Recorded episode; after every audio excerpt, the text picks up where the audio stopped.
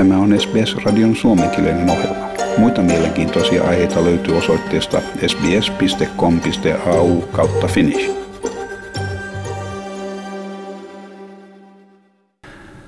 Maailman terveysjärjestön luokiteltua omikronin huolta herättävien muunnosten luokkaan kansainvälinen matkailu joutui kaostilaan suljettujen rajojen ja peruutettujen lentovuorojen johdosta.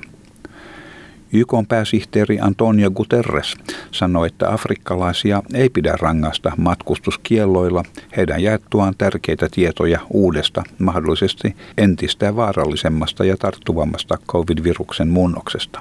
Useat maat, mukaan lukeen Australia, ovat tilapäisesti kieltäneet Etelä-Afrikasta saapuvat ja sinne suuntautuvat lentovuorot. Tässä Stefan Dujarric lukee pääsihteeri Guterresin julkilausuman.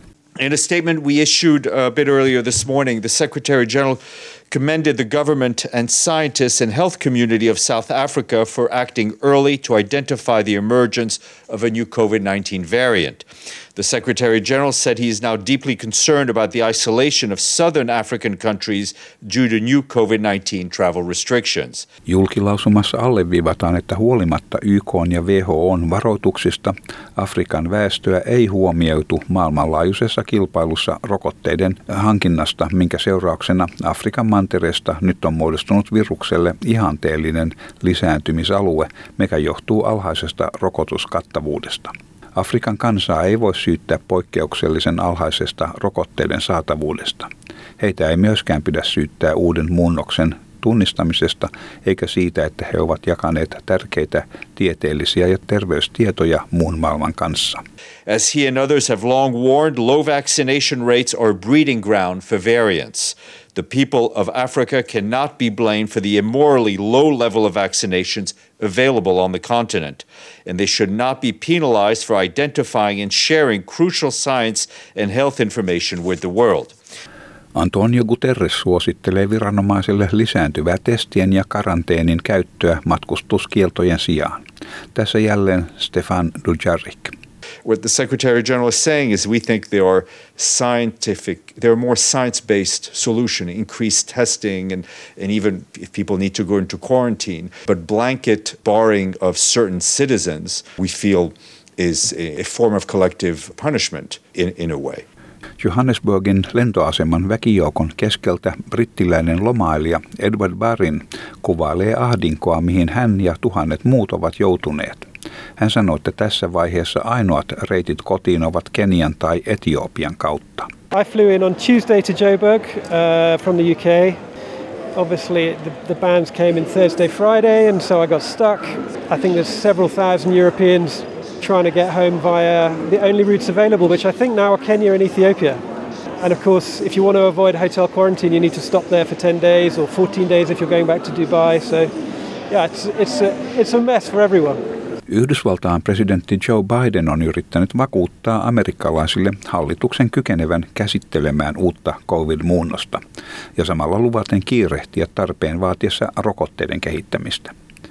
Hän sanoi, että vaikka Yhdysvallat välittömästi ryhtyy rajoittamaan Etelä-Afrikan maista saapuvien matkailijoiden pääsyä maahan, kuitenkin nämä toimet saattavat hidastaa viruksen leviämistä, mutta eivät estä sen yleistymistä. The very day the World Health Organization identified the new variant, I took immediate steps to restrict travel from countries in southern Africa. But while we have that travel restrictions can slow the speed of Omicron, it cannot prevent it sooner or later, we're going to see cases of this new variant here in the United States. We'll have to face this new threat just as we face those that come before it. This variant is a cause for concern, not a cause for panic. Presidentti Biden kertoo hänen johtamansa hallinnon jo olevan yhteistyössä Pfizer, Moderna sekä Johnson Johnson rokotteiden valmistajien valmistussuunnitelman kehittämiseksi uuden muunnoksen hallitsemiseksi. Pfizerin toimitusjohtaja Albert Buria sanoi CNBCin haastattelussa, että hänen johtamansa yrityksen kehittämä Paxlovid-niminen viruslääke tarjoaa Omikron-muunnoksen tartunnan saaneille potilaille tehokasta hoitoa. The good news in, when it comes to our treatment it is that was designed with that in mind. Was designed with uh, with, with the fact that most mutations are coming in the spikes or the mechanism of actions that we are having is not related with the spike. So, so I'm very, very, very confident that uh, this uh, drug works for all known mutations, including the Omicron one. But we are working on follow up drugs uh, for the eventual case that maybe a resistance is developed. Pfizer haki kiireellistä lupaa Paxlovidille viime viikolla raportoituaan tiedostajuuden mukaan se olisi 89 prosentin verran tehokas estettäessä riskialttiiden henkilöiden joutumista sairaalahoitoon tai kuolemia. Omikron muunnoksesta ilmoitettiin ensimmäistä kertaa 24. päivä marraskuuta Etelä-Afrikassa, missä tartuntojen määrä on noussut nopeasti. Kyseinen virus on sen jälkeen levinnyt yli kymmeneen maahan. WHOn johtaja Tedros Adhanom Ghebreyesus kertoo, että uuteen muunnokseen kohdistettu kiireellinen tutkimustyö jatkuu.